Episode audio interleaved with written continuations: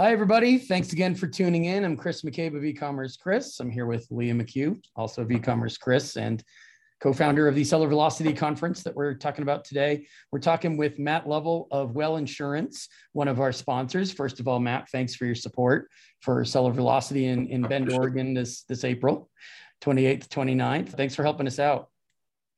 You're welcome. I appreciate you asking us, and we're uh, we're proud to be a sponsor. You guys are, are some of the best in the business, so we're we're proud to be partners with you. Thanks so much. Yeah. yeah. One of the things we're asking our sponsors, um, since this year the theme is kind of responsible growth of your brand and business, whether it's on Amazon or you know multi-channel. What's your top tip that you give sellers that come to you, business owners that ask you, you know, this year what should I be focusing on in terms of insurance? Probably the, the, the first thing as far as from an insurance standpoint is, is the product's liability. An insurer needs to to be sure that their you know the assets of the business are protected in the event that one of their products causes bodily injury or property damage and they're sued. It, it's easy to write a you know a 15 2500 5000 dollar check to, to make a, a, lawsuit go away but if you get sued for you know for a million dollars that's a different story. That's, that's bankruptcy for lots of companies. So mm-hmm. it's easier to pay you know 500 or $1000 a year for an insurance policy um, as, as far as that goes yeah. so and on Amazon, it's also a requirement if you're selling over a certain amount. So absolutely, yes. If you're a professional seller selling over ten thousand dollars mm-hmm. on Amazon, you're, you're required to have the certificate of insurance, million dollars in coverage, name Amazon as additional insured, uh, and it must include that product's liability coverage as well. That's what I was just about to say. We get a lot of queries through our website. I'm sure there'll be people at our conference asking us through, you know, other groups and such, saying, "Where's the cutoff?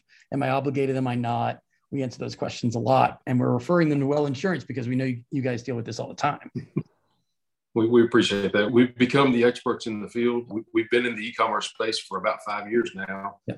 and that's that's equivalent to about 20 years in, in, the brick and mortar space with as quickly as things change uh, in the e-commerce space uh, it's, it's, very rapidly businesses go from being a small seller to a large seller uh, overnight in a lot of cases and so mm-hmm. it's uh, insurance is, is one of those important pieces yeah. Other than the liability insurance, is there a policy that you think is often overlooked by e-commerce sellers? I would say that the ocean marine cargo is probably our, our next pop, next most popular policy that we sell. That basically covers the seller from their manufacturer until you know when the products are loaded in the shipping container, while they're inbound to the U.S., while they're at port.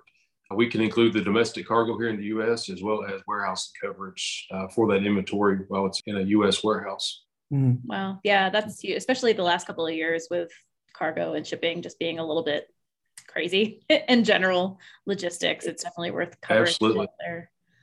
Are people so consumed with the day-to-day logistics and supply chain problems that they miss this? They don't know about it. They forget about it probably a lot of sellers just don't realize that that this type of policy is available. Uh, most of them will buy it on a per shipment basis from their logistics company or from from the shipping company direct. Mm-hmm. But if they get to about a 10 plus shipments per year, it becomes cost effective to, to look at an annual policy that will cover all of the shipments versus paying on a, on a per shipment basis. Yeah, okay. that yeah. makes sense. And then in that way, you know, the more shipments you have, the more you're saving on your insurance. Absolutely and it's a these can be written on a 12 or a 24 month policy and so that's one thing that, that you know the seller can take off their plate for a couple of years and just uh, know that they've got the coverage should something happen in that event yeah awesome yeah hopefully you're getting a lot of queries about this because as you know we're constantly preaching compliance and being prepared and staying right. on top of things so that you don't get the lightning strike type email from amazon saying by the way where's this you never submitted it or we asked Absolutely. you for this. Oh, you know, didn't read the message, didn't read the notification. I assume this isn't something a seller would kind of blow off or delay, but I could be wrong.